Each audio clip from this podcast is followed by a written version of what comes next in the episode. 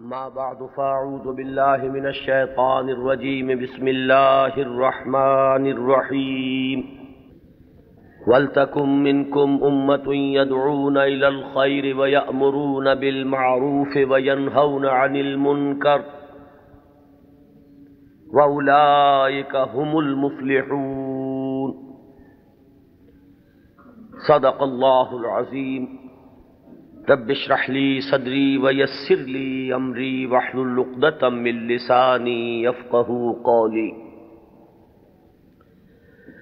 اللهم ربنا الهمنا رشدنا واعذنا من شرور انفسنا اللهم ارنا الحق حقا وارزقنا اتباعه وارنا الباطل باطلا وارزقنا اجتنابه اللهم انصر من نصر دين محمد صلى الله عليه وسلم واجعلنا منهم. واخذل من خذل دين محمد صلى الله عليه وسلم ولا تجعلنا معهم. آمین یا رب العالمین. حضرات، گزشتہ جمعے میں میں نے کچھ اشارہ کیا تھا کہ آج امام مہدی کے بارے میں جو ہمارے ہاں تصورات ہیں، ان کے موضوع پر کچھ گفتگو ہوگی۔ یہ اصل میں ایک سلسلے کی کڑی ہے۔ بارہ ربیع الاول کو جو تقریر میں نے کی تھی قرآن اکیڈمی میں، ختم نبوت اور تکمیل رسالت کے موضوع پر، اس کے ایک زمینے کی حیثیت سے نزول مسیح کا مسئلہ زیر بحث آیا۔ اب ظاہر بات ہے کہ نزول مسیح سے پہلے رفع مسیح علیہ السلاۃ وسلام کا مسئلہ ہے۔ چنانچہ میں نے پہلے تو ایک مفصل تقریر اس موضوع پر قرآن اکیڈمی ہی میں کی اور پھر میرا ذہن چونکہ ادھر متوجہ ہوا کہ یہ اہم موضوع ہے، اس پر زیادہ وسیع حلقے میں بھی گفتگو ہونی چاہیے۔ تو دو جمعوں میں بھی اس موضوع پر گفتگو ہوئی۔ بلکہ تین جمعوں میں گفتگو ہو چکی ہے۔ بعض ضمنی مسائل وہ تھے اس مسئلے سے متعلق جن پر پچھلے جمعے میں گفتگو ہوئی۔ اب آج اسی زمن میں چونکہ ایک مسئلہ جنہیں عام طور پر امام مہدی کہا جاتا ہے، ان کا بھی ہے۔ اور اس کا تعلق اس پہلو سے بھی ہے کہ آ جہانی غلام احمد قادیانی نے جہاں مسیح معود ہونے کا دعویٰ کیا، وہاں مہدی معہود ہونے کا دعویٰ بھی کیا۔ اور ایک نہایت ضعیف روایت کا سہارا لے کر کہ لا مہدی اللہ عیسیٰ، انہوں نے اپنی ذات میں ان دونوں وعدوں کو جمع کر لیا کہ جن احادیث میں حضرت مسیح علیہ السلام کے نزول کی خبر دی گئی ہے وہ بھی مسیح عیسیٰ ابن مریم نہیں بلکہ مسیل مسیح، وہ میں ہوں۔ اور جن احادیث میں امام مہدی کے بارے میں اخبار ہیں، وہاں بھی در حقیقت جس شخصیت کے ظہور کی پیشن گوئی کی گئی ہے، وہ میں ہی ہوں۔ تو ایک ہی شخصیت میں یہ دونوں پیشن گوئیاں جو ہے احادیث کی، ان کو اس نے جمع کر لیا۔ اور یہ بات سامنے رہے کہ اس شخص سے اپنے آپ کو منسوب کرنے والے جو دو گروہ ہمارے ہاں ہیں، ایک وہ کہ جنہیں ہم اصل قادیانی یا اب ربوائی کہتے ہیں، اور دوسرے وہ کہ جو لاہوری کہلاتے ہیں۔ یہ دونوں، ان دونوں دعووں کے بارے میں متفق ہیں۔ اختلاف ایک اضافی دعوے کے بارے میں ہے۔ وہ اپنی زندگی کے آخری دور میں سریحن نبوت کا دعویٰ ہے جو غلام احمد قادیانی نے کیا۔ اس دعوے کے بارے میں کچھ تعویلوں کے حوالے سے لاہوری جماعت منکر ہے کہ وہ دعویٰ ہوا ہی نہیں۔ یا یہ کہ اس کی تعویل ایسی کرتے ہیں کہ موقف ان کا یہ ہے کہ ہم غلام احمد کو نبی نہیں مانتے، بلکہ ہم مسیح معود اور مہدی ماحود مانتے۔ ہیں تو جہاں تک ان دونوں دعووں کا تعلق ہے، ان میں یہ دونوں جماعتیں مجتمع ہیں۔ ان کو ان دونوں حیثیتوں سے ماننے والے یہ ہیں، صرف جو فرق ہے ان کے مابین، وہ نبوت کے دعوے کے بارے میں۔ اب اس مسئلے پر اس تمہید کے بعد جو بات میں کرنا چاہتا ہوں، جو اہم ترین ہے، وہ یہ ہے کہ امام مہدی کا جو تصور ہمارے ہاں ہے، اس میں ذہنوں میں بڑا انتشار ہے کنفیوژن ہے۔ اس لیے کہ دو مہدی جمع ہو گئے۔ ایک تصور مہدی کا وہ ہے جو اہل تشیع کے ہاں ہے۔ اور ایک تصور مہدی کا وہ ہے جو اہل سنت کے ہاں ہے۔ ان دونوں میں زمین و آسمان کا فرق ہے۔ صرف ایک لفظی اشتراک نے، ایک نام کے مشترک ہونے نے ذہنوں کے اندر بہت سے مغالطوں کا جال جو ہے وہ پھیلا دیا ہے۔ اس کے لیے مجھے جو بنیادی فرق ہے اہل سنت میں اور اہل تشیع میں اس میں سے ایک موضوع پر گفتگو کرنی ہوگی۔ اہل سنت کا جو مجمع علیہ عقیدہ ہے، اسی سے ہم نے گفتگو شروع کی تھی، وہ ختم نبوت۔ نبی اکرم صلی اللہ علیہ وسلم پر ہر نو کی نبوت ختم ہو چکی۔ آپ کے بعد کوئی نبی نہیں ہے۔ نہ کوئی ذلی ہے، نہ بروزی ہے، نہ جزوی ہے، نہ کلی ہے۔ نہ صاحب شریعت ہے، نہ بغیر شریعت ہے، نہ صاحب کتاب ہے، نہ بغیر کتاب۔ نبوت کی بنیاد ہے وہی نبوت پر، اور وہی نبوت کا دروازہ بند ہو چکا۔ یہ کھڑکی ہمیشہ ہمیش کے لیے بند ہو۔ اسی ضمن میں نبوت کا خاصہ ہم مانتے ہیں عصمت، معصوم ہونے۔ معصومیت جو ہے یہ خاصہ نبوت ہے اہل سنت کے نزدیک۔ جب نبوت ختم ہوئی تو معصومیت بھی ختم۔ ہوئی اب خطا کا امکان ہے۔ اجتہاد کا دروازہ ہے، کھلا ہے۔ کوشش کرو، محنت کرو، صحیح سے صحیح رائے تک پہنچنے کے لیے ایڑی چوٹی کا زور لگاؤ۔ کتاب و سنت کے جو محکمات ہیں، جو اس کی اساسات ہیں، اس سے استدلال کرتے ہوئے استمباد کرتے ہوئے نتائج تک خود پہنچو۔ یہ اجتہاد ہے۔ اس اجتہاد میں جہاں ثواب کا امکان ہے، خطا کا بھی۔ ثواب یہاں سے والا ثواب نہیں، سواد والا ثواب۔ جس سے آپ بولتے صاحب الرائے، وہ شخص کے جس کی رائے صحیح ہوتی ہے۔ تو ثواب کا بھی امکان ہے کہ صحیح رائے تک انسان پہنچ جائے اور خطا کا بھی احتمال ہے۔ یہ جو خطا کا احتمال ہے، اگر پوری نیک نیتی سے خطا ہوئی ہو، انسان کی اپنی نیت میں کوئی فساد نہ ہو، اس کے اپنے اندر کوئی اس کے ارادوں میں کجی نہ ہو۔ تو اگر خلوص اور اخلاص کے ساتھ ایک مجتہد غلطی کرتا ہے، خطا کرتا ہے، ہمارا موقف یہ ہے کہ اسے بھی اجر ملے گا اکہرا اجر ملے گا۔ اس لیے کہ اجتہاد کا مادہ وہی جوہد ہے۔ اس نے خلوص کے ساتھ محنت کی ہے، جد و جہد کی ہے، مطالعہ کیا ہے، غور و فکر کیا ہے، کتاب و سنت کی نصوص کو کھنگالا ہے۔ اس نے ایک رائے قائم کی ہے۔ اس رائے کے قائم کرنے میں اگر وہ بر بنائے طب بشری کسی خطا کا مرتکب ہو گیا ہے، تو یہ اس کے دسترس سے، اس کے اختیار کے دائرے سے باہر ہے۔ لہذا اسے اس کی محنت کا جو ثواب ضرور ملے گا۔ تو مجتہد مختی کے لیے اکہرا ثواب ہے اور مجتہد مصیب یعنی جو ثواب تک پہنچ گیا، صحیح رائے تک پہنچ گیا، اس کے لیے دوہراج ہے یہ معاملہ میں نے اس سے پہلے بھی ایک مرتبہ عرض کیا تھا کہ ہمارے ہاں اتنا قطعی ہے کہ ہمارے نزدیک حضرت ابو بکر بھی معصوم نہیں ہے۔ حالانکہ بال اتفاق وہ سب سے افضل ہے پوری نوع انسانی میں انبیاء کے بعد۔ افضل البشر بعد الانبیاء بالتحقیق۔ صرف اس امت میں نہیں، کل نوع انسانی۔ جیسے کہ محمد الرسول اللہ صلی اللہ علیہ وسلم تمام انبیاء سے، تمام رسولوں سے افضل ہیں اسی طرح آپ کی امت کے جو صدیق اکبر ہیں، وہ تمام امتوں کے صدیقین سے افضل ہیں۔ افضل البشر بعد الانبیاء بالتحقیق۔ ابو بکر صدیق رضی اللہ تعالیٰ اب آپ سوچئے، ہماری یہ رائے ہے کسی کی ہو یا نہ ہو، اس سے اس وقت سروکار نہیں ہے۔ ہماری یہ رائے ہے اور پھر بھی ہم کہتے ہیں کہ ابو بکر بھی خطا سے محفوظ نہیں۔ معمول نہیں۔ ان سے بھی خطا کا امکان ہے۔ وہ معصوم نہیں ہے۔ اسمت جو ہے وہ خاصہ نبوت ہے۔ وہ محمد کے ساتھ ختم ہو گئی صلی اللہ علیہ وسلم۔ ابو بکر سے خطا ہو سکتی ہے، عمر سے ہو سکتی ہے، عثمان سے ہو سکتی ہے، علی سے ہو سکتی ہے، ہر شخص سے ہو سکتی ہے۔ اگر ان چار سے ہو سکتی ہے تو بقیہ پوری نو انسانی تا قیام قیامت جو آنے والی ہے، ان میں کوئی ان سے افضل نہیں ہو سکتا، بات ختم۔ لیکن اہل تشیع کا عقیدہ یہ ہے کہ نبوت کا دروازہ تو بند ہوا ہے، لیکن اس کے بعد امامت معصومہ کا ایک سلسلہ چل رہا ہے۔ اور یہ امامت معصومہ اہل بیت میں ہے۔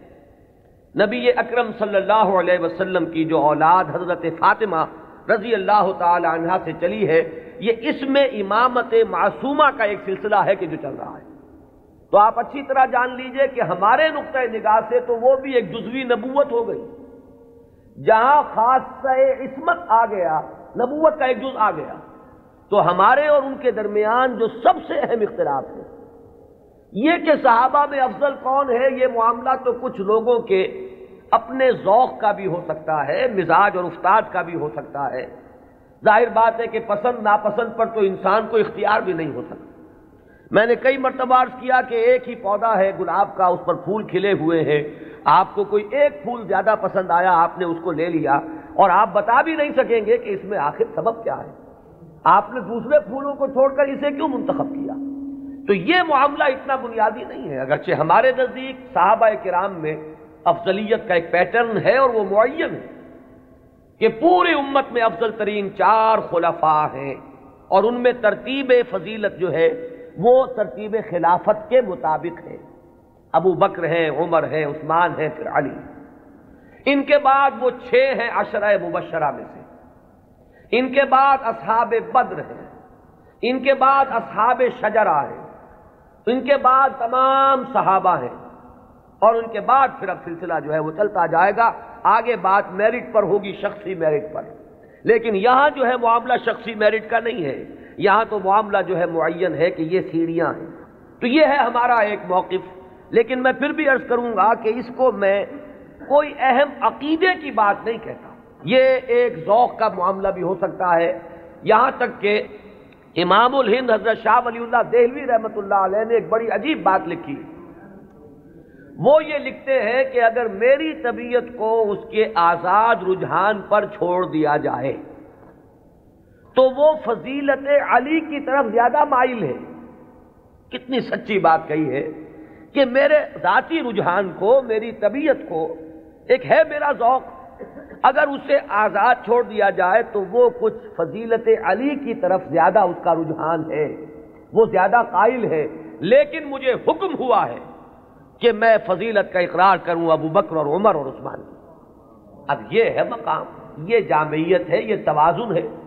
لہذا میں عرض کروں گا کہ اس مسئلے کو میں پھر بھی ثانوی کہوں گا دوسرے درجے میں، لیکن یہ جو بنیادی بات ہے، یہ بہت بڑا اختلاف ہے۔ اور ہمارے اعتبار سے تو در حقیقت یہ ایک جزوی نبوت ہے کہ جس کے قائل ہیں ہمارے یہ بھائی جو اپنے آپ کو اہل تشیع کہتے ہیں۔ بہرحال ان کا بھی آگے سلسلہ یہ عام معلومات کے لیے بھی بات ہے کہ ذہنوں میں رہنی چاہیے۔ ہمیں اکثر و بیشتر بڑی بنیادی باتیں بھی اپنی تاریخ کی معلوم نہیں۔ ہم چونکہ سنی ہیں سنیوں کے اختلافات تو ہم خوب جانتے ہیں۔ لیکن یہ کہ اہل تشیعوں میں اختلاف آگے کیا ہوئے ہیں، اکثر و بیشتر ہمارے علم میں نہیں۔ ہے ان کا جو یہ معصوم امامت کا سلسلہ ہے، حضرت علی، حضرت حسن، حضرت حسین حضرت حسین کے صاحبزادے حضرت علی بن حسین جنہیں امام زین العابدین کے نام سے پکارا جاتا ہے۔ پھر ان کے بیٹے ہیں محمد باقر، ان کے بیٹے ہیں جعفر۔ جن سے فقہ جعفری چل رہی ہے۔ یہ چھ امام تو ان کے ہاں متفق علیہ۔ ان میں تو یہ جو شاخ چلی، ان میں کوئی اختلاف نہیں ہے کہ یہ سب کے نزدیک ان میں متفق علیہ ہے ان کی امامت، اور یہ سب امام معصوم شمار ہو گئے لیکن ساتویں امام پر آ کر ان کے ہاں ایک تقسیم ہو گئی۔ بڑے بیٹے اسماعیل تھے۔ تو ان سے ان کے ماننے والے اسماعیلی کہلائے۔ اختلاف ہوا کہ اب امامت جو ہے، حضرت جعفر صادق کی اولاد میں سے کس کی طرح منتقل ہوئی، اختلاف ہو گیا۔ بڑے بیٹے کے ماننے والے یہ کہلائے اسماعیلی۔ اور چھوٹے بیٹے سے جو چلا، وہ پھر مسئلہ وہی چل رہا ہے۔ ان کے پھر مزید چھ امام ہیں، جن میں سے گیارہویں امام جو ہے ان کے بارے میں ایک تو تاریخ کی روایت یہ ہے کہ وہ لا ولد فوت ہو گئے۔ اور ایک روایت جو اہل تشیع کے ہاں ہے وہ یہ ہے کہ ایک بچہ ان کے ہاں ہوا تھا جس کو انہوں نے اخفا سے کہیں بھیج دیا باہر۔ اندیشہ یہ تھا کہ حکومت وقت اس کو قتل نہ کرا دے۔ وہ ہیں ان کے تصور میں امام مہدی۔ وہ جن کو بچا لیا گیا تھا، وہ کہیں کسی غار میں روپوش ہیں۔ اور وہیں ہیں۔ آخری زمانے کے قریب ان کا ظہور ہوگا۔ وہ زندہ ہے غار میں موجود ہیں۔ ان کا ظہور ہوگا، وہ امام المہدی ہیں۔ اور ان کے آنے کے بعد پھر یہ مسلک بھی، ظاہر بات ہے کہ اسلام ان کے نزدیک تو وہی ہے جسے وہ اسلام کہہ رہے ہیں۔ یعنی شیعت جسے ہم کہتے ہیں۔ اس مسلک کی بھی فتح ہوگی اور یہی اسلام جو ہے پھر پوری دنیا کے اوپر چھا جائے گا۔ انہیں قائم آل محمد بھی ان کے ہاں کہا جاتا ہے۔ تو یہ ہے تصور امامت کا اور امام مہدی کا شیعہ حضرات کے۔ کیونکہ درمیان میں میں نے بات آپ کو ایک بتائی تھی کہ ساتھ میں امام پر آ کر اختلاف ہوا ہے، تو جو بڑے بیٹے اسماعیل سے جو سلسلہ چلا، وہ بھی کچھ عرصے کے بعد دو حصوں میں تقسیم ہو گیا۔ ان میں سے ایک حصہ ابھی چل رہا ہے کہ وہ امامت نسلن بعد نسلن چلی آ رہی ہے، وہ تو ہمارے ہاں کے یہ اسماعیلی ہیں۔ یہ اسماعیلی اس وقت جو ان کے امام ہیں، آغا خان تھے، آغا خان کے پوتے اب ان کے امام ہیں۔ اب کریم آغا خان یہ ان کے نزدیک امام معصوم ہیں۔ ان سے کسی خطا کا امکان ہی نہیں۔ سر سلطان محمد خان جو آغا خان تھے، ان کے تو یہ الفاظ بھی منقول ہوئے ہیں کہ جب میں شراب پیتا ہوں، تو شراب جب میرے ہوٹوں کو مس کرتی ہے تو پاک ہو جاتی ہے۔ یعنی یہ امام معصوم تو وہ شے ہے کہ جس سے کوئی ناپاک چیز چھوئے گی تو پاک ہو جائے گی۔ جیسے وہ تصور ہے کہ ایک چیز، ایک پتھر کوئی ایسا بھی ہے کہ جس کو وہ چھو لے وہ سونا بن جاتا ہے۔ تو اسی طریقے سے یہ امامت معصومہ کیا ہے اس کا آپ تصور کیجیے۔ تو جو ایگزیکٹ لائن ہے امامت کی، وہ تو در حقیقت ان کے ہاں ہے۔ کہ وہ امامت معصومہ کا تصور جو ہے بغیر کسی سلسلے کے ٹوٹے ہوئے، وہ چلا آ رہا ہے۔ ہمارے ہاں جن کو ہم آغا خانی کہتے ہیں، اسماعیلی کہتے ہیں، ان کے ہاں۔ ان کے ہاں دوسری شاخ وہ ہی تھی کہ اس میں بھی آگے چل کر امام غائب ہو گیا۔ وہ دوسرا امام ہے غائب۔ تو ایک امام غائب تو وہ ہیں جنہیں امام المہدی کہا جاتا ہے۔ وہ ہمارے ہاں کے جو عام شیعہ حضرات ہیں، جنہیں اسنا عشری شیعہ کہتے ہیں یعنی بارہ اماموں کے معنی والے۔ ایک وہ جو شاخ اوپر والی ہے، اس کو شش امامیہ کہتے ہیں۔ یعنی چھ اماموں تک تو متحد آئے۔ اس کے بعد چھ کے بعد ساتھ میں امام پر ایک شاخ نکل گئی۔ تو وہ شش امامیہ کہلاتے ہیں ان کے نزدیک۔ اور خود کو یہ کہتے ہیں اسنا عشری۔ لہذا کسی بھی شیعہ دوست سے اگر بات ہو، آپ شیعہ کہیں گے تو وہ کچھ برا مانے گا۔ چپ ہو رہے، آپ سے احتجاج نہ کرے تو بات اور ہوگی۔ لیکن یہ کہ اگر آپ ان سے مہذب انداز میں سوال کرنا چاہیں تو آپ کا سوال یہ ہونا چاہیے کہ کیا آپ اسنا عشری ہیں؟ یہ لفظ وہ ہے جو خود اپنے لیے اختیار کرتے ہیں۔ لہذا وہ بارہ اماموں والا سلسلہ کے چھ متفق علیہ پانچ بعد میں۔ اور جو بارہویں امام ہیں ان کے، وہ عہد طفولیت ہی میں کہیں ان کو بھیج دیا گیا کہیں حفاظت کے ساتھ اور وہ کسی غار میں ابھی ہے اور وہ وہیں سے ظہور کریں گے۔ لہذا یہ جو اصل شیعت ہے، ان کا امام غائب ہے۔ اور یہ اس کے انتظار میں ہے کہ وہ آئیں۔ ایک حالت منتظرہ جو ہے اس شیعت پر یہ چلی آ رہی ہے۔ اس میں میں یہ بھی بتا دوں، یہ بھی دلچسپی کی بات ہے کہ حال ہی میں ایک بہت بڑا انقلابی قدم اٹھایا ہے خمینی نے۔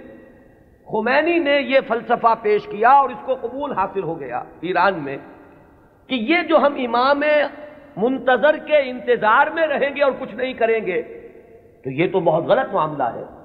کہ آنے والا ہی آئے گا تو کچھ ہوگا، ہم تو کچھ کر نہیں سکتے۔ اس نے تو ہمارے اوپر تعطل تاری کر دیا ہے۔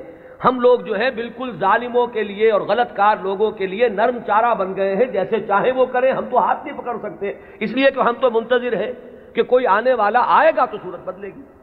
تو انہوں نے فلسفہ پیش کیا کہ جب تک وہ امام غائب ظاہر نہیں ہوتے، نائب امام کی حیثیت سے کوئی شخص وہ تمام اختیارات ہاتھ میں لے سکتا ہے جو اصل میں امام کے۔ لہذا امام خمینی جو ہے، اس وقت نائب امام ہے۔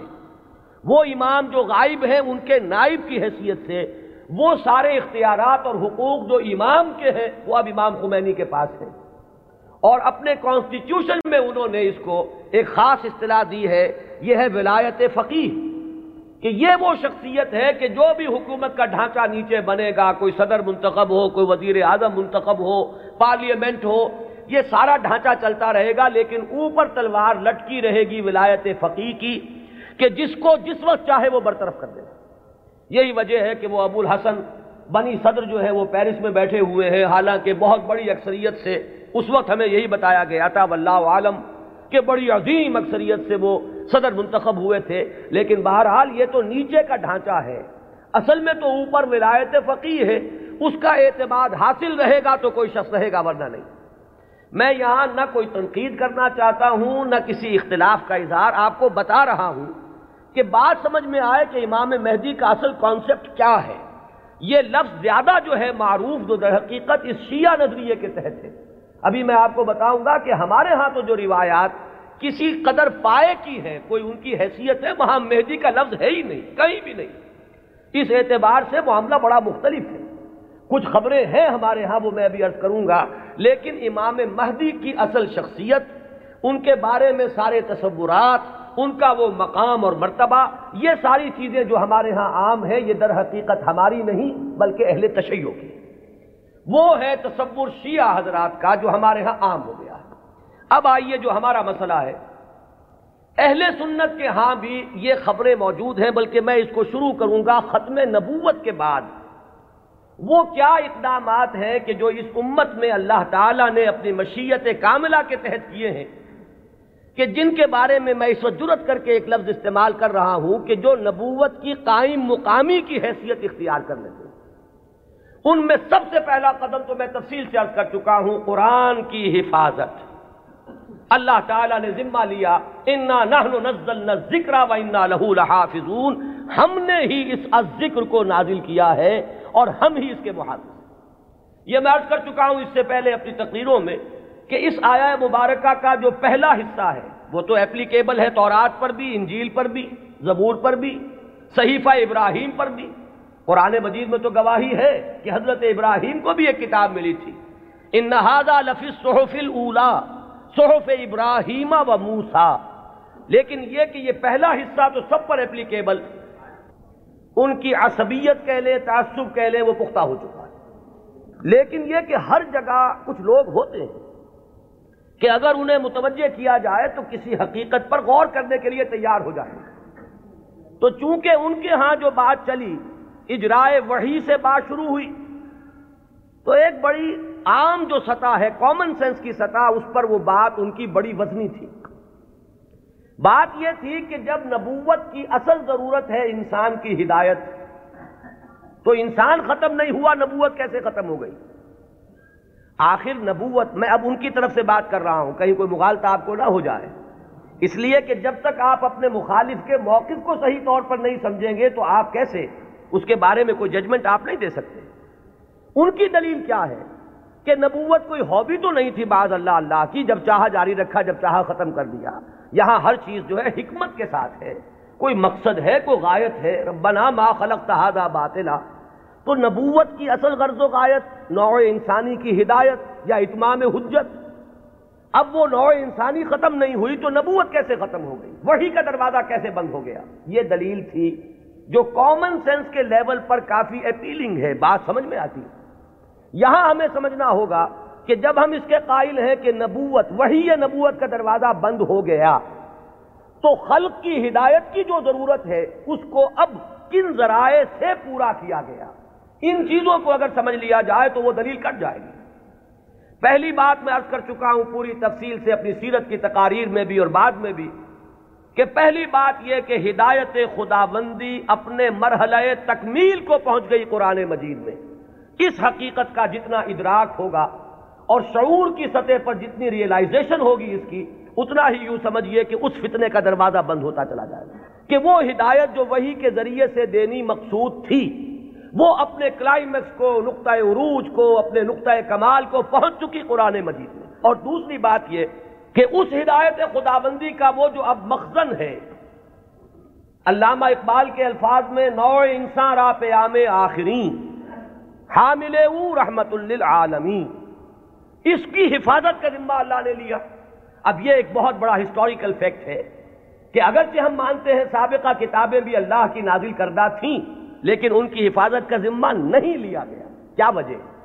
ترجیح بلا مرجے تو ظلم قرار پائے گی، کوئی نہ کوئی بنیاد ہے ترجیح کی۔ کہ اس کی حفاظت کا ذمہ لیا اور ان کی حفاظت کا ذمہ نہ لیا کیوں؟ اس لیے کہ یہ ہدایت کامل اور آخری ہدایت ہے۔ اگر یہ بھی گم ہو جائے تو پھر تو یا تو اس کھڑکی کو کھولیے، وہی یہ نبوت کا دروازہ پھر کھلنا چاہیے۔ ورنہ یہ ہے کہ اگر یہ محفوظ ہے تو پھر کوئی منطقی ضرورت اور عقلی ضرورت اس کھڑکی کے کھولنے کی نہیں۔ تو پہلا انتظام جو اللہ نے کیا ختم نبوت کے بعد، جو ایک خلا پیدا ہوا ہدایت انسانی کے سلسلے میں اس کے لیے پہلا انتظام قرآن مجید کی حفاظت اب یہ کتاب محفوظ ہے تا قیام قیامت۔ اس کے معنی میں لوگ گھپلا کر لیں۔ اس کے ترجموں میں تحریف ہو جائے، الہاد ہو جائے، ادھر موڑ لیں، ادھر تروڑ لیں۔ خود بدلتے نہیں، قرآن کو بدل دیتے ہیں۔ ہوئے کس درجہ فقیحان حرم بے توفیق؟ لیکن یہ ترجموں میں ہو سکتا ہے، تفسیروں میں ہو سکتا ہے۔ متن میں ممکن نہیں ہے، وہ ٹیکسٹ جو ہے ہمیشہ ہمیش کے لیے محفوظ رہے گا۔ پہلا انتظام یہ۔ دوسرا انتظام جو ایک ضمانت دی ہے، اللہ تعالیٰ نے اور جس کی خبر دی ہمیں محمد الرسول اللہ صلی اللہ علیہ وسلم۔ ضامن تو اللہ ہے، لیکن اس کی خبر دینے والے اللہ کے رسول ہیں۔ آپ نے فرمایا، یہ دو اعتبارات سے احادیث آتی ہیں۔ متفق علیہ روایت ہے، لا یزال من امتی امت قائمت بے امر اللہ۔ لا يضرهم من خذلهم ولا من خالفهم میری امت میں ہمیشہ ایک گروہ ایسا موجود رہے گا جو امر اللہ پر پورے طور پر قائم رہے گا، جازم رہے گا۔ نہ تو کوئی شخص جو ان سے روگردانی کرے گا، علیحدگی اختیار کرے گا، چھوڑ کر جائے گا، نہ تو وہ کوئی نقصان پہنچا سکے گا اس گروہ کو۔ اور نہ کوئی جو کھلم کھلا مخالف ہے، وہ انہیں کوئی غزل پہنچا سکے گا۔ اور یہ معاملہ اسی طرح رہے گا یہاں تک کہ قیامت آ جائے یہ دوسری ضمانت ہے کہ اس امت میں ایک گروہ ہمیشہ حق پر قائم رہے گا۔ اس لیے کہ ہدایت کا صرف نظری اعتبار سے کتاب میں محفوظ رکھنا کافی نہیں ہے۔ اگر یہ بات ہوتی تو پھر انبیاء کے آنے کی ضرورت نہیں تھی۔ اللہ تعالیٰ کسی اپنے غیبی طریقے سے کتابیں نازل کر دیتا۔ کتاب کے ساتھ کوئی شخصیت جو ہے موجود رہنی چاہیے۔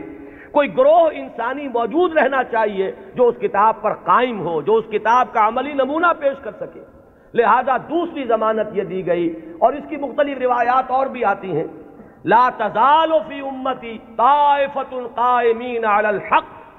میری امت میں لازمن ایک گروہ ہمیشہ ایسا رہے گا جو حق پر قائم رہے گا۔ ایسی جماعت سے کبھی بھی دنیا بالکل خالی نہیں ہوگی۔ یہ ضمانت میں پھر عرض کر رہا ہوں کس کی ہے؟ اللہ کی۔ یہ در حقیقت اسی ضرورت کو پوری کرنے کا اعتماد ہو رہا ہے جو ختم نبوت کے بعد جو بھی خلا پیدا ہوا ہدایت انسانی کے اعتبار سے اس کا جو پر کیا جانا ہے وہ ان چیزوں سے۔ یہی بات آپ کو ملے گی منفی اسلوب میں بھی، یہ تو مثبت ہے۔ منفی طور پر حضور نے فرمایا کہ میری امت کبھی گمراہی پر جمع نہیں ہوگی۔ لا تجمع امتی علی الزلالہ اگر تو کبھی ایسا ہو جائے، پوری امت محمد صلی اللہ علیہ وسلم گمراہی پر جمع ہو جائے تو نفی ہو جائے گی اس قول کی کہ میری امت میں ہمیشہ ایک گروہ حق پر قائم رہے گا قائمین علی الحق۔ تو بات ایک ہی ہے ایک, ایک اس کا مثبت انداز ہے۔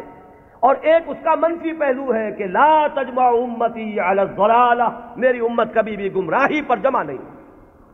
اسی ضمن میں ایک تیسری جو ضمانت دی ہے وہ ضمانت وہ ہے جسے ہم مجددین امت کے نام سے جانتے ہیں۔ ایک سلسلہ مجددین ہے جس کی خبر دی گئی ہے کہ ان اللہ یبعث فی هذه الامه على راس كل مئة عام من يجدد لها دینها اللہ تعالی نے خاص اہتمام فرمایا ہے کہ اس دین پر اگر کچھ اور بیرونی اثرات آتے چلے گئے، کچھ پردے پڑتے چلے گئے، کچھ گردہ ادھر ادھر سے آ کے جمع ہو گیا، کچھ بدعات کا تمار آ گیا، کوئی غلط نظریات جو ہے انہوں نے آ کر تسلط حاصل کر لیا، تو ہر سو سال کے بعد، ہر صدی کے سرے پر اللہ تعالیٰ ایک ایسی شخصیت کو اٹھائے گا کہ جو اس پورے دین کو اثر نو بالکل خالص شکل میں پیش کر دے گا۔ سارا ادھر ادھر کا گنج جو آیا تھا اس کو دھو دے گا۔ سارے جو اضافے ہوئے تھے اس سے اس کو پاک کر دے گا۔ جو بھی اجمی یا جو غیر اسلامی تصورات آئے ہوئے ہوں گے انہیں دھو دے گا۔ جو رسوم کے اندر اور مراسم کے اندر جتنے بھی نئے نئی بدعات جاری کی گئی ہوں گی، ان سے بھی بالکل نکھار کر جو اصل ہے چہرہ اس دین حق کا دین محمدی علیہ صاحب صلاحت وسلام کا اسے نکھار کر اصل صورت اس کی پھر واضح کر دے گا یہ ہے جنہیں ہم مجددین امت کہتے ہیں۔ اور یہ جان لیجیے کہ اس کا اگرچہ جن لوگوں کو ہم نے قرار دیا ہے کہ وہ اس امت کے مجددین ہیں، ہمارے ہاں نہ مجدد معصوم ہے اب اختلاف رکھیے، یہاں پر فرق ذہن میں رکھیے۔ میں نے تو آپ کو بتایا کہ مجدد کہاں ہے حضرت ابو بکر سے بڑھ کر تو کوئی افضل نہیں، لیکن وہ بھی معصوم نہیں ہے وہ سلسلہ امامت کا کانسیپٹ بالکل جدا ہے۔ اس کی بنیاد جدا، اس کا تصور جدا، اس کے ساتھ جتنے بھی معاملات جو ہیں متعلق ہیں، وہ سب بالکل مختلف ہیں۔ اور یہ جو سلسلہ مجددین امت ہے، یہ کانسیپٹ کے اعتبار سے بنیادی طور پر مختلف ہے۔ کوئی ہمارا ہندوانہ پس منظر ہے جو اثر انداز ہو رہا ہے، کوئی مغربی تہذیب نے آ کر کوئی اپنا غازہ مل دیا ہے، ان سب کو ہٹا کر وہ دین کی اور شر مبین کی جو اصل اور صاف صورت ہے، اس کو اثر نو اجاگر کر دو۔ یہ ہے کار تجدید۔ ہم نے کوشش کی ہے اور اس میں اختلاف ہو سکتا ہے۔ ہو سکتا ہے کہ ایک گروہ جو ہے، وہ کسی کو مجدد سمجھ رہا ہو۔ ایک گروہ کسی اور کو مجدد سمجھ رہا ہو۔ جیسے جیسے زمانہ آگے چلتا ہے، ماضی کے بارے میں تو رائے کچھ نہ کچھ ایک جیسی ہوتی چلی جاتی ہیں۔ لیکن یہ کہ ہم اصل لوگوں میں ہمیشہ اختلاف رہے گا۔ گروہ رہیں گے، وہ سمجھیں گے کہ شاید یہ مجدد ہیں ان کی خدمات ایسی ہیں کہ دین کی اصل شکل کو انہوں نے واضح کیا ہے۔ اور اوہام اور رسومات کا جو اس کے اوپر تومار آ گیا تھا، اس سے انہوں نے پاک کیا ہے۔ تو کوئی کسی کو مجدد مان لے، کوئی کسی کو مجدد مان لے، یہ کوئی عقیدے کا مسئلہ نہیں۔ کسی کے مجدد ماننے سے کوئی فرق واقع نہیں ہوتا۔ چنانچہ اس صدی میں چودویں صدی میں یہ معاملہ دیکھیے کہ اگرچہ امت تو ہے، کہاں آپ چلے جائیے انڈونیشیا اور ملائیشیا سے موریتانیہ تک۔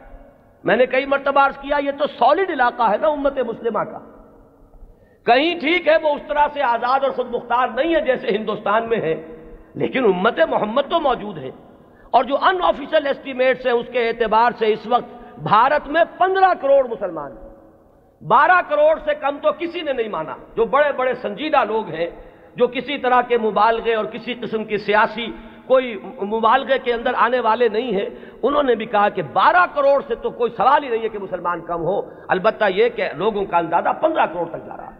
تو امت وہاں سے وہاں تک پھیلی ہوئی ہے۔ اب ان میں کتنے مجددین پیدا ہوئے ہوں گے؟ کتنے خادمین دین پیدا ہوئے ہوں گے؟ کتنے لوگوں نے محنتیں کی ہوں گی؟ ایک ہی وقت میں وہاں حسن بننا ہے مصر میں، یہاں مولانا مودودی بھی ہیں، یہاں مولانا الیاس صاحب بھی ہیں، یہاں مولانا اشرف علی تھانوی بھی ہیں، یہاں مولانا رشید احمد گنگوہی بھی ہیں، اور بھی بہت سے لوگ ہیں جن کے بارے میں کسی کو کسی کے بارے میں، کسی کو کسی کے بارے میں خیال ہو سکتا ہے۔ یہ تو در حقیقت فیصلہ ہوا کرتا ہے دو تین صدیوں کے بعد۔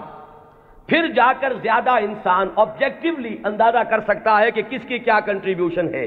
وہ وقتی قسم کے جو تصورات ہوتے ہیں، کچھ عصبیتیں ہوتی ہیں، کچھ تعصبات ہوتے ہیں، کچھ گروہی قسم کے اثرات ذہنوں پر ہوتے ہیں، تو وقتی طور پر تو فیصلہ کرنا بہت مشکل ہوتا ہے یہ بعد میں آتا، یہی وجہ ہے کہ ابتدائی مجددین کے بارے میں تو ہمارے ہاں تقریباً کنسنسس ہے اب۔ اتفاق رائے ہے کہ فلاں مجدد فلاں مجدد فلاں مجدد فلاں مجدد، آگے چل کر تو اختلاف ہو جائے گا۔ ہمارے ہاں جو بریلوی بھائی ہمارے ہیں، وہ مولانا احمد رسا خان بریلوی کو اس دور کا مجدد کہتے ہیں۔ دیوبندی حضرات میں بھی میں نے دو گروہ پائے ہیں۔ ایک وہ جو مولانا رشید احمد گنگوہی کو اس صدی کا مجدد سمجھتے ہیں اور ایک جو مولانا اشرف علی تھانوی کو اس صدی کا مجدد سمجھتے ہیں۔ اور مولانا اشرف علی تھانوی صاحب کے معتقدین کا عالم تو یہ ہے کہ مولانا عبد الباری ندوی جیسا شخص، بڑی اونچی علمی شخصیت ہے ہندوستان کی، انہوں نے جو کتاب لکھی ہے ان کی سوانے پر اس کا نام ہے جامع المجددین صرف مجدد نہیں، تمام مجددین کے اوصاف ان میں جمع ہو گئے۔ بہرحال یہ محبت اور عقیدت کسی سے تعلق خاطر یہ اس کے اثرات ہیں کہ جو فوری طور پر ہوتے ہیں، اسی طریقے سے چاہے مودودی صاحب نے ہرگز اس کا دعویٰ نہیں کیا، میں خود گواہ ہوں اس کا، میں ان کے ساتھ رہا ہوں۔ لیکن ہو سکتا ہے، اور میں سمجھتا ہوں کہ بہت سے ان کے ماننے والوں کے ذہن میں ہے یہ بات کہ اس صدی کے اثر مجدد وہ تھے۔ یا مولانا الیاس صاحب رحمۃ اللہ علیہ کے بارے میں، تو میں یہ ان کے عقیدت مندوں میں اس سے بہت آگے بات سمجھتا ہوں۔ وہ تو چونکہ کچھ روحانیت کا میدان بھی ہے تبلیغی جماعت میں، تو وہاں جو غلوب ہے عقیدت کا، وہ تو اس سے کہیں بڑھ کر ہے۔ تو یہ ساری چیزیں میں صرف اس لیے عرض کر رہا ہوں کہ اس میں کسی گھبرانے کی بات نہیں ہے۔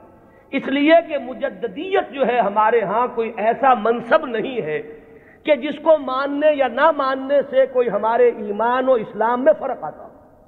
اگر غلام احمد قادیانی کو صرف مجدد مانا گیا ہوتا، کبھی تکفیر نہ ہوتی۔ اب ہمارے یہ لاہوری بھائی جو ہیں، جب اپنے مدافعت پہ آتے ہیں تو وہ کہتے ہیں کہ ہم تو صرف مجدد مانتے ہیں۔ ایک زمانے میں میں اسی وجہ سے اس بات کا قائل رہا کہ قادیانیوں کی تکفیر تو درست ہے، لیکن ان کے بارے میں ہمیں توقف کرنا چاہیے۔ اس لیے کہ یہ تو نبی نہیں مان رہے۔ لیکن ثابت یہ ہوا ہے کہ اس شخص نے نبوت کا دعویٰ کیا۔ اب کوئی شخص انکار کرے تو بات اور ہے۔ اور کم سے کم یہ کہ مسیح معود مانتے ہیں۔ اور وہ مہدی محود مانتے ہیں، ان دونوں چیزوں کو انہوں نے جمع کر دیا۔ اور دعویٰ جو ہے، اس کا ثابت ہے کہ اس نے نبوت کا دعویٰ کیا۔ لہذا ان کے انکار سے انہیں کوئی ریلیف نہیں مل سکتا۔ بہرحال جو بات میں عرض کر رہا تھا وہ یہ کہ ہمارا جو یہ تصور مجدد ہے، اس کو ذہن میں رکھیے۔ تو اب اس سے آگے بحث کو بڑھائیے۔ جیسے سلسلہ نبوت و رسالت، اپنے ارتقائی مراحل طے کر کے مقام عروج پر کلائمیکس پر درجہ کمال پر پہنچا محمد الرسول اللہ صلی اللہ علیہ وسلم کی ذات مقدسہ میں اسی طرح بالکل منطقی طور پر سمجھیے کہ اب یہ مجددین امت کا سلسلہ بھی قیامت سے پہلے اپنے ایک تکمیلی مرحلے کو پہنچے گا۔ اور وہ تکمیلی مرحلہ کیا ہے کہ اس امت کی ایک ایسی تجدید ہوگی، اس دین کی ایک اتنی مکمل تجدید ہوگی وہ دین کے جسے اب پوری دنیا کا دین بننا ہے، جس کی خبر دی ہے محمد الرسول اللہ صلی اللہ علیہ وسلم نے۔ تو وہ اخبار و احادیث ہمیں ملتی ہیں کہ جن میں حضور نے یہ خبر دی ہے کہ قیامت سے قبل اور قرب قیامت کے زمانے میں میری امت میں ایک شخص ایسا پیدا ہوگا کہ جو اس دین کو دنیا میں غالب کرے گا، جو اس کے لیے پھر اثر نو ایک جد و جہد کرے گا۔ ظاہر بات ہے کہ وہ سلسلہ مجددین ہی کی آخری کڑی اس لیے کہ قیامت کے سلسلے میں بات ہو رہی ہے قیامت سے پہلے پہلے۔ ایک ایسی عظیم شخصیت جو ہے مسلمانوں میں پیدا ہوگی، وہ سلسلہ مجددین امت کا یوں سمجھیے کہ مقام عروج ہے۔ وہ اس کا کلائمیکس ہوگا، وہ اس کا تکمیلی درجہ ہوگا۔ اس ضمن میں جو احادیث آتی ہیں، ان کو ہم دو بڑے بڑے گروہوں میں تقسیم کر سکتے ہیں۔ پہلی بات تو یہ جانیے کہ کوئی حدیث اس بارے میں صنعت کے اعتبار سے اتنی قوی نہیں ہے کہ امام بخاری رحمت اللہ علیہ نے جو اپنا معیار بنایا تھا، قبول روایت کا، اس پر پوری اتر جائے۔ سب سے کڑا معیار امام بخاری کا ہے۔ یہی وجہ ہے کہ یہ کہا گیا ہے کہ اصح الکتب بعد کتاب اللہ صحیح البخاری۔ حدیثوں کی چاند پھٹک، کس روایت کو قبول کریں گے، کس کو نہیں کریں گے، ہر محدث نے اپنے کچھ شرائط بنا لی۔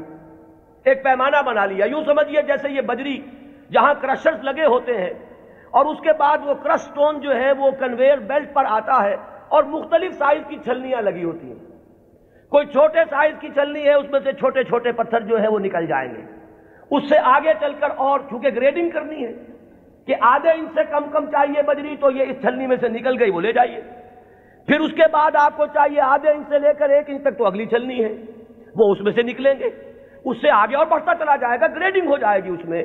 تو محدثین نے گریڈنگ قائم کی ہے اپنے معیار میں۔ اور ٹاپ کا معیار جو ہے، سب سے باریک چھلنی جو لگائی ہے، وہ ہے در حقیقت امام بخاری رحمت اللہ علیہ کی۔ لہذا اس معیار پر جو حدیث آ گئی، تو ہم یہ کہتے ہیں کہ اب صنعت کے اعتبار سے تو کلام نہیں۔ وہ جو معاملہ ہے، تو اس سطح پر کوئی حدیث بھی نہ مہدی کے نام کے ساتھ، نہ بغیر نام کے۔ ہمارے ہاں دہی بخاری میں کوئی روایت موجود نہیں ہے اس سمن میں، یہ تو پہلی بات ہے جسے نوٹ کر لیجیے۔ یعنی صنعت کے اعتبار سے ٹاپ کے درجے پر تو کوئی حدیث نہیں۔ اس کے بعد نمبر دو جنہیں ہم صحیح ہین میں بریکٹ کرتے ہیں۔ امام بخاری کے ساتھ امام مسلم کی صحیح۔ یہ بریکٹ ہو کر صحیح ہین، یہ ذرا ایک دائرہ بن گیا۔ امام مسلم کے شرائط بھی تقریباً وہی ہیں، اگرچہ تھوڑے سے کم۔ اس پر ایک روایت آئی صرف، اور اس روایت میں کہیں مہدی کا نام نہیں ہے۔ صرف اتنی خبر ہے کہ آخری زمانے میں قیامت سے قبل اللہ تعالیٰ ایک ایسی شخصیت کو ظاہر کرے گا اور خاص طور پر اس کا جو ذکر ہے وہ یہ ہے کہ اس وقت زمانے میں اتنی خوشحالی ہو جائے گی، مسلمانوں کے ہاں اتنی دولت جمع ہوگی کہ وہ لپے بھر بھر کر لوگوں کو تقسیم کرے گا اور دولت ختم نہیں ہوگی۔ یہ ایک عمومی خوشحالی کا جیسے خلافت راستہ کے بارے میں ہم کہتے ہیں کہ لوگ اپنی زکوٰۃ اور صدقات لے کر گھومتے تھے اور کوئی لینے والا نہیں تھا۔ تو اسی طرح کی برکات کا کوئی ظہور ہونے والا ہے؟ صرف اس کی خبر دی ہے حضور نے، اور وہ ایک عظیم شخصیت کے ذریعے سے ہوگا۔ اس میں کسی کا ذکر نہیں ہے، نام کیا ہوگا، اس کے والد کا نام کیا ہوگا، وہ کس قبیلے سے ہوگا، وہ کس نسل سے ہوگا، کسی کا کوئی ذکر نہیں۔ تو صحیح ہے ان کا تو معاملہ یہ کہ صحیح بخاری میں سرے سے کوئی روایت ہو موضوع ہی موجود نہیں۔ جبکہ یہاں کنٹراسٹ کے لیے میں آپ کو بتا دوں، میں نے جو تقریریں کی ہیں حضرت عیسیٰ کے نزول کے بارے میں علیہ السلاۃ وسلام وہ روایات جو ہیں، وہ صحیح کی ہیں، وہ متفق علیہ ہیں، وہ بخاری میں بھی ہے مسلم میں بھی ہے لہذا زمین و آسمان کا فرق ہے۔ ان دونوں کو ہمارے ذہنوں میں عام طور پر جو بھی تصورات، سنی سلائی باتوں سے ہمارے ذہنوں میں بن گئے ہیں، تو تقریباً ان دونوں کو ہم مدن ہم نے کیا ہوا ہے، بہت فرق ہے۔ حضرت مسیح علیہ السلام کے نزول کی خبریں اور اس کی پیشین گوئیاں اور اس کی احادیث بہت کبھی ہیں صنعت کے اعتبار سے۔ اکثر و بیشتر روایات اس میں وہ ہیں کہ جو متفق علیہ ہیں، کہ صحیح بخاری میں بھی ہے صحیح مسلم میں بھی۔ جبکہ یہ جو تصور ہے، ایک کانسیپٹ جو ہے امام المہدی کا، وہ میں بتا چکا ہوں، اصلاً تو یہ ایک شیعی کانسیپٹ ہے۔ وہ سارے تصورات جو اس کے ساتھ ہیں، وہ اہل تشیعوں کے ہیں۔ لیکن ہمارے ہاں اگر کوئی تصور ہے، تو وہ تصور اول تو صنعت کے اعتبار سے اتنا قوی ہے ہی نہیں۔ کہ شرائط بخاری پر پورا اترے۔ وہ تو بات نیچے آ گئی۔ اس سے نیچے جو روایت ملی صحیح ہے، ان میں صرف ایک۔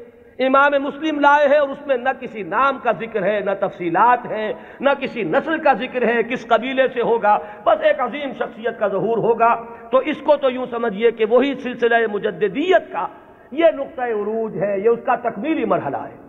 البتہ جب ہم صحیح ہیں سے نیچے اترتے ہیں، تو اب بہت سی احادیث ملتی ہیں۔ ان احادیث کو بھی آپ دو خانوں میں اپنے ذہن میں رکھ لیجیے۔ ایک تو وہ احادیث ہے کہ جن میں ان کا نام مہدی مذکور ہے۔ اور اس سے بھی بہتر اور قوی تر احادیث وہ ہیں کہ جن میں نام نہیں ہے۔ پھر ان میں ایک اور فرق ہے۔ کہیں تو یہ بتایا گیا کہ وہ خاندان فاطمہ سے ہوگا رضی اللہ تعالی عنہ۔ میری عطرت سے، اہل بیت سے ممولد فاطمہ کے الفاظ بھی بعض روایات میں ہیں۔ بعض روایات وہ ہیں کہ جن میں فرمایا گیا ہے کہ بنو عباس میں سے ہوگا۔ بعض روایات میں یہ کہ قرشی ہوگا۔ بعض روایات میں نام ایک اور بھی آیا، حارث نام ہوگا۔ بعض روایات میں نام آیا ہے کہ اس کا نام میرا ہی ہوگا، محمد صلی اللہ علیہ وسلم۔ ہم یہ ان کے اعتبار سے، آنے والے کے نام کے اعتبار سے نہیں کہہ رہے۔ صلی اللہ علیہ وسلم ہم نے حضور کے نام کی مناسبت سے کہا۔ تو میرا نام ہوگا، اس کے والد کا نام بھی میرے ہی والد کے نام پر ہوگا یعنی وہ بھی محمد ابن عبداللہ ہوگا۔ اور یہاں میں آپ کو ایک بات بتا دوں کہ یہ جو ابھی دو سال قبل یا شاید اب تیسرا سال ہے، جو حادثہ ہوا تھا حرمین میں اور مسجد الحرام پر کچھ لوگوں نے قبضہ کیا تھا، مقابلہ ہوا، میں اس کی تفصیل میں نہیں جانا چاہتا کہ اس کے اسباب کیا تھے اور کیا ان لوگوں کا اصل موقف تھا اور وہ کیا کرنا چاہتے تھے۔ لیکن وہاں بھی ایک شخص نے اپنے مہدی ہونے کا اعلان کیا اور وہ محمد ابن عبداللہ ہی تھا۔ اس کا نام بھی محمد اور اس کے والد کا نام بھی عبداللہ۔ قحطانی ہے وہ۔ اور وہ عرب تو ہے، لیکن یہ کہ بہرحال اب جو بھی ان کے بارے میں معلوم نہیں ہے کہ آیا جو لوگ موقع پر قتل ہو گئے ہیں وہاں، ان میں وہ ہے یا نہیں۔ پھر یہ کہ جو لوگ بعد میں پکڑ کر قتل کیے گئے ہیں، سزا کے طور پر ان میں وہ ہے یا نہیں، کچھ پتہ نہیں۔ جو ان کا سب سے بڑا سرغنہ تھا، اس کو تو بہرحال قتل کر دیا گیا ہے، لیکن جو اصل سرغنہ تھا، وہ وہ نہیں ہے۔ جس نے کہ دعویٰ کیا تھا کہ یہ مہدی ہے، جن کے بارے میں لوگوں نے کہا کہ ان سے بیعت کرو، یہ مہدی ہے۔ تو وہ بہرحال ایک صرف میں نے برسبیل تذکرہ بات کہی ہے کہ وہ جو فرمایا گیا کہ نام میرے نام پر ہوگا اور والد کا نام بھی میرے والد کے نام پر ہوگا، یہ بھی بعض روایات میں ہے۔ لیکن یہ تمام روایات جو ہیں، جیسا کہ میں نے عرض کیا کہ ان میں سے بہت ایک تو تعارض ہے، اختلاف ہے، تفصیلات میں بہت فرق و تفاوت ہے۔ تو اس سے بہرحال جہاں تک حدیث کے متن پر جرح کے لیے اور غور و فکر کے جو اصول بنے ہیں، حدیث پر جو غور و فکر ہوا ہے، وہ دو اعتبارات ہیں۔ سند پر یا متن پر۔ سند میں تو ہم یہ دیکھیں گے، کس نے کس سے سنا، کس نے کس سے سنا، اس نے کس سے سنا، اس نے کس سے سنا۔ یہ چین متصل ہے یا کہیں ٹوٹتی ہے؟ دو کڑیاں آپس میں ملی ہوئی ہیں کہ نہیں؟ پھر ہر کڑی کے بارے میں دیکھیں گے، یہ فاسق تو نہیں تھا، اس کے بارے میں کوئی جھوٹ کی گواہی تو نہیں ملی تھی کہ جھوٹ بھی بول دیتا تھا۔ تو یہ سارا معاملہ تو ہے سند کا۔ کہ جتنے بھی راوی ہیں، متصل ہو روایت کا سلسلہ نمبر ایک، اور جو راوی ہے وہ سب کے سب سقا ہو، قابل اعتماد ہو، نیک لوگ ہو۔ یہ گفتگو تو ہے سند پر۔ جو محدثین نے اکثر و بیشتر کام اسی پر کیا ہے وہ متن پر زیادہ زور نہیں دیتے، وہ تو سند دیکھتے ہیں۔ بات آ رہی ہے کس سلسلے سے؟ ایک ہوتا ہے کسی حدیث کے مضمون پر غور کر کے اور پھر یہ دیکھا جائے کہ اس میں کیا ہے۔ کوئی چیز ایسی تو نہیں جو خلاف عقل ہو، کوئی چیز ایسی تو نہیں جو کتاب و سنت کی دوسری منسوس چیزوں کے خلاف ہو۔ بالکل واضح طور پر کوئی چیز مخالفت کر رہی ہو قرآن اور حدیث کی۔ اور اسی میں ایک اصول یہ بھی تھا کہ ہمارے ہاں جو اختلافات ہوئے ہیں بعد میں سیاسی اور اس کی وجہ سے گروہ بندیاں ہوئی ہیں۔ تو کچھ حدیثیں یا کچھ روایتیں جو بنائی گئی اس دور میں، ان میں کچھ نام داخل کر دیے گئے۔ بنو عباس کو اپنے سپورٹرز درکار تھے۔ تو انہوں نے کچھ ایسی حدیثوں کے اندر کوئی اہتمام، اور یہ ضروری نہیں کہ بنو عباس نے کیا ہو۔ یہ آپ کو معلوم ہے کہ بادشاہ سے بڑھ کر بادشاہ کے وفادار ہر دنیا میں موجود رہے۔ تو ان کے حواریین نے، ان کی خوشنودی حاصل کرنے کے لیے کچھ حدیثیں گھڑ دی ہوں۔ کہ بنو عباس میں سے ہوگا ایک خلیفہ مہدی اور اسے تو بڑا انعام پھر ملا ہوگا جس نے آ کر وہ روایت سنائی ہو۔ تو یہ ہوتے ہیں وہ محرکات جو وقتی طور پر اختلافات کی بنیاد پر جو روایتیں گھڑی گئی ہیں، ان میں چھان پھٹک کرتے ہیں ان اصولوں پر۔ چنانچہ یہاں تک روایت کے الفاظ ملتے ہیں کہ وہ جو مہدی جب آئے گا، تو اس کے جھنڈے کالے رنگ کے ہوں گے اور وہ خراسان سے آئے گا۔ اب ابو مسلم خراسانی آیا تھا جس نے بنو امیہ کی حکومت کا تختہ الٹا۔ اور بنو عباس کی حکومت قائم کی۔ ظاہر بات ہے کہ یہ روایت خود بول رہی ہے کہ یہ بنو عباس کے خوشامدیوں نے بنو عباس کو خوش کرنے کے لیے یہ کوئی روایت گھڑی ہے۔ اور چونکہ یہ درجہ سالس، درجہ چہارم کی روایات ہیں، لہذا ہمیں ان کے متن پر گفتگو کرنے کا حق حاصل ہے۔ صحیح ہے، ان کی روایات کا معاملہ مختلف ہو جائے گا۔ صنعت کے اعتبار سے اتنی پختہ روایات جو ہے تو ہمیں سوچنا پڑے گا، توقف کرنا پڑے گا کہ ہماری عقل ٹھوکر کھا سکتی ہے۔ آخر ہمارا بھی تو ہماری منطق بھی تو ٹیڑھی ہو سکتی ہے۔ وہاں ہمیں رکنا ہوگا۔ لیکن جہاں معاملہ روایت کے اعتبار سے اتنا پختہ نہیں ہے، تو ظاہر بات ہے کہ وہاں متن پر گفتگو ہوگی۔ تو اکثر و بیشتر روایات تو اسی نوعیت کی ہیں۔ کہ کہیں، چونکہ آپ کو معلوم ہوگا، یہ ہماری تاریخ کا ایک عجیب واقعہ ہے۔ بنو میاں کی حکومت کا تختہ الٹا بنو عباس نے۔ لیکن بنو عباس نے اس کے لیے جو مسلمانوں کو اپنے گرد جمع کرنے کے لیے نعرہ بلند کیا، وہ تو تھا خاندان بنی ہاشم اور بنی فاطمہ، آل رسول، ان کا نعرہ لگایا۔ اور جب انہیں حکومت مل گئی تو سب سے بڑھ کر تشدد جنہوں نے کیا ہے آل فاطمہ پر، وہ یہی بنی عباس تھے۔ سیاست کے یہ کرشمے دیکھنے میں آتے ہیں۔ میری گناہ گار آنکھوں نے بھی یہ کرشمہ دیکھا ہے، وہ میں آپ کو سنا دوں۔ سعودی عرب کا اختلاف جب ہوا تھا مصر سے تو اس کا نقشہ میرے نگاہوں کے سامنے سن باسٹھ میں پہلی مرتبہ میں نے حج کیا اور اسی سن میں یہ رابطہ عالم اسلامی کی تاسیس ہوئی۔ مولانا مودودی بھی گئے تھے اس میں شرکت کے لیے، مولانا داؤد غزنبی بھی گئے تھے۔ میں تو گیا تھا والدین کے ہمراہ حج کے لیے۔ وہاں مولانا داؤد غزنبی نے یہ کہا کہ تم میرے سیکرٹری بن جاؤ۔ کیونکہ ہر بندوق جو آیا اس کے ساتھ کوئی سیکرٹری بھی ہے، تو مجھے اور کیا چاہیے تھا؟ اندھا کیا چاہے دو آنکھیں کہ میں اس پورے اجلاس کو ان کے سیکرٹری کی حیثیت سے اٹینڈ کر سکوں تو میں نے وہ پورا نقشہ دیکھا ہے۔ اس وقت صورت کیا تھی؟ اللہ تعالیٰ مغفرت فرمائے، شاہ سعود، جو بڑے بھائی تھے، شاہ فیصل کے بھی اور جو شاہ خالد ہیں ان کے۔ شاہ سعود اس وقت یوں سمجھئے کہ جو تقریر کی ہے، ناصر کے خلاف اور مصر کے خلاف، اس سے زیادہ زہر میں بجھی ہوئی تقریر کوئی نہیں ہو سکتی۔ جملے مجھے ابھی تک یاد ہے نحن فداء الاسلام بے ارواحنا و وہم آداء اللہ و الدین و ہم تو اسلام کے فدائی ہیں، اپنی ارواح سے بھی، اپنے اجساد سے بھی۔ ہر چیز اپنی اسلام پر فدا کرنے کو تیار۔ اور یہ جو ہے اللہ کے دشمن، اللہ کے رسول کے دشمن، اللہ کے دین کے دشمن۔ یہ انداز تھا۔ وہ کہیں تصویر اس زمانے میں چھپ گئی تھی۔ ظاہر بات ہے کہ مصر تو اس طرح کا آزاد ملک ہے جیسے ہمارا معاشرہ بھی ہے۔ یہاں سوشلسٹ بھی ہیں، ملحد بھی ہیں، وہاں بھی ہے تو کسی ملحد رسالے میں یہ پولی گیمی پر ایک کارٹون چھپ گیا تھا۔ ایک مرغا درمیان میں ہے اور چاروں طرف نو مرغیاں۔ اور یہ کارٹون جو ہے وہ منسوخ کیا تھا یہ ہے یعنی اشارہ کیا جا رہا تھا توہین آمیز انداز میں نبی اکرم صلی اللہ علیہ وسلم۔ اس کارٹون کا ذکر انہوں نے کیا، یہ کر رہے ہیں وہ مصر میں۔ اور ظاہر بات ہے، یہ ایسی چیز ہے کہ ہر مسلمان کا خون جو ہے کھول اٹھے گا اس کے تصور سے۔ لیکن یہ کہ پھر آپ سوچئے، ہوا کیا؟ یہ جو اختلاف تھا مصر کا اور سعودی عرب کا، اب اختلاف ہوا دو بھائیوں کا۔ شاہ فیصل نے جو اس وقت ولی عہد سے تختہ الٹا، حکومت پر قبضہ کیا، وہی شاہ سعود اب جا کر بیٹھے ناصر کی گود میں، جن کی وہ تقریر تھی۔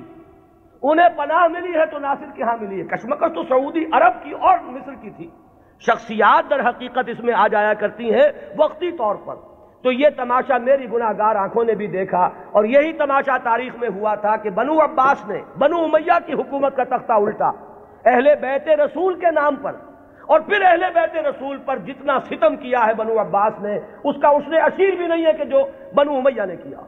بہرحال یہ جب معاملات ہیں تو کہیں بنی فاطمہ کے لیے وہ احادیث ہے کہیں بنو عباس کے لیے ہے تو ان روایتوں کا ہمارے ہاں کوئی اونچا مقام نہیں۔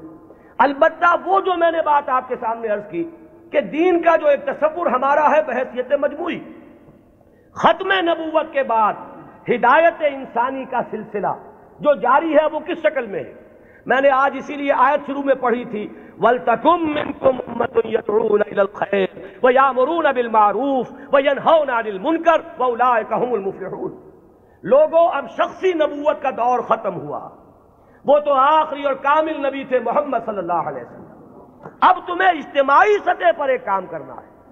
وہ کام جو ہوا کرتا تھا رسولوں کے ذریعے سے اب تمہیں کرنا ہے۔ بحثیت امت کرنا ہے۔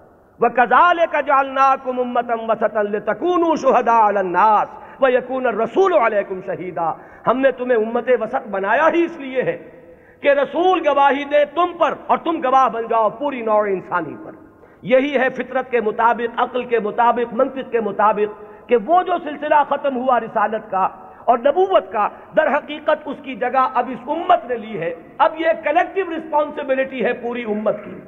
اور امت بحثیت مجموعی کن تم خیر امت نخرجت للناس تامرون بالمعروف وتنہون عن المنکر وتؤمنون باللہ اور اگر پوری امت سو جائے، پوری امت کو اپنی ذمہ داری کا احساس نہ رہے پوری امت جو ہے کہیں گم ہو جائے، اپنا قافلہ جو ہے وہ راستہ بھول چکا ہو، تب کیا کریں؟ ولتکم منکم امت یدعون الی الخیر تم میں سے ایک گروہ تو رہنا ہی چاہیے۔ ایک جماعت تو ایسی ہونی ہی چاہیے۔ کچھ لوگ تو رہے کہ دنیا، جب دنیا کی طرف دوڑ رہی ہو تو وہ دین کے لیے اپنے آپ کو وقف کر دے جب باقی لوگوں کی ایمبیشنز اور حوصلے اور ولولے ہوں دنیا کمانے کے، وہ ہر چیز کو تج کر صرف اللہ کے دین کی خدمت کا بیڑا اٹھا دے تو ایک گروہ، ایک جماعت تو رہنی ہی چاہیے۔ وَلْتَكُمْ مِنْكُمْ أُمَّةٌ يَدْعُونَ إِلَى الْخَيْرِ وَيَأْمُرُونَ بِالْمَعْرُوفِ وَيَنْهَوْنَ عَنِ الْمُنْكَرِ وَأُولَٰئِكَ هُمُ الْمُفْلِحُونَ۔ اور جان لو کہ اصل فلاح کے حقدار وہی ہوں گے۔ انہی کو فلاح مل کر رہے گی۔ یہ ہے وہ قرآنی ہدایت جس کا اب میں نے جو بتایا آپ کو احادیث کے ذیل میں، تو پہلی بات تو یہ کہ قرآن کی حفاظت وہ قرآن سے ثابت، احادیث سے ثابت۔ دوسری بات یہ کہ ایسے گروہ کا رہنا اس کی ضمانت احادیث نے دے دی؟ لا تزال فی امتی طائفۃ قائمین علی الحق، میری امت میں ایک گروہ ہمیشہ رہے گا۔ اور یہ جان لیجیے، یہ بھی ایک دلچسپ مسئلہ ہے۔ جو جماعتیں بنتی ہیں، جو گروہ اٹھتے ہیں اس کام کے لیے، ظاہر بات ہے وہ کسی شخصیت کے سہارے پر اٹھتے ہیں۔ یہ آپ کو اچھا لگے یا برا لگے؟ کچھ لوگ زیادہ آئیڈیلسٹ ہوتے ہیں، وہ شخصیت نہیں، بلکہ زیادہ جو ہے وہ اجتماعیت میں بلیو کرنے والے ہیں۔ ان حضرات کی توجہ کے لیے کہہ رہا ہوں کہ کام ہمیشہ جب بھی آپ دیکھیں گے کسی شخص سے شروع ہوا ہے۔ کوئی شخص جس کا کہ ذکر میں ابھی کر چکا کہ ان اللہ یبعث فی هذه الامه على راس کل میت عام من یبعث لها دینها کوئی نہ کوئی شخص اٹھتا رہے گا کہ جو دین کو تمام جو باہر سے آئے ہوئے اثرات ہیں، ان سے دھو کر اس کی صحیح شکل میں لوگ دنیا کے سامنے لے آئے گا۔ اب ظاہر بات ہے کہ وہ اکیلا تو نہیں ہوگا۔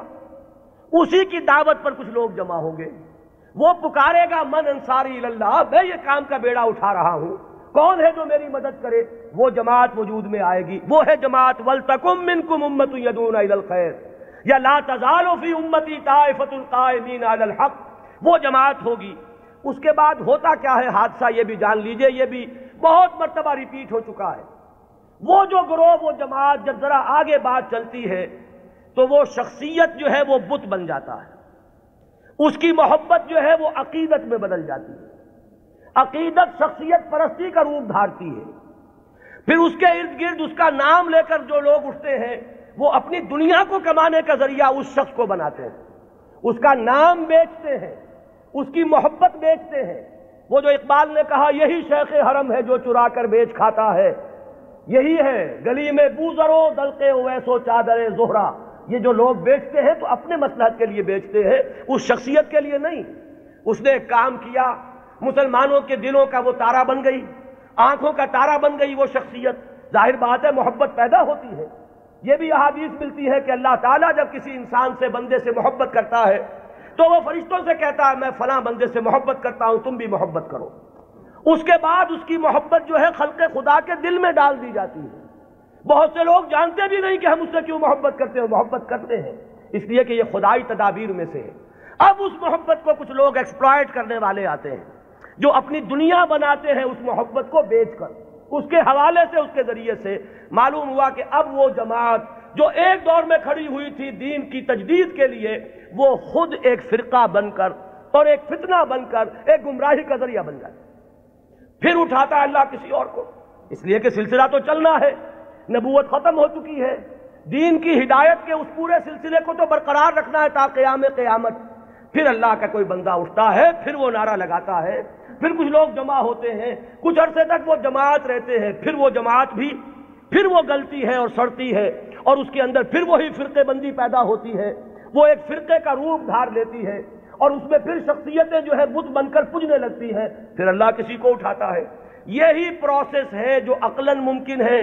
یہی پروسیس ہے جو منطقی طور پر ممکن ہے اور یہی ہم تاریخ میں دیکھ رہے ہیں کہ ہر گروہ جو ہے وہ اٹھا ہے اور وہ تجدید دین اور خدمت دین کے دائیے سے اٹھا اور انہوں نے کام کیا، اس میں کوئی شک نہیں۔ ایک وقت میں دین کی صحیح تصویر لوگوں کے سامنے رکھی۔ وہ خدمتیں کر کے چلے گئے، بعد میں ان کے نام پجنے لگے اور وہ پھر عقیدے بن گئے۔ آج ہمارے ہاں جو مزاروں کی پرستش ہو رہی ہے تو یہ یہی تو ہے۔ جنہوں نے فاقوں پر فاقے کاٹے تھے۔ جن کے فاقے ضرب المسل ہیں، آج ان کی قبروں کے توفیل جو ہے عیاشیاں ہو رہی ہیں۔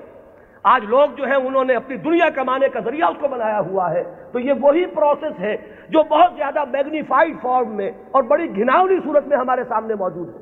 ہوتا یہی ہے، تو فرمایا کہ ایسا ہوتا رہے گا، قافلہ چلتا رہے گا۔ قرآن ہے، یہ قلعہ تو گڑا ہوا ہے۔ اس میں تو کہیں ادھر سے ادھر ہونے کا سوال ہی نہیں۔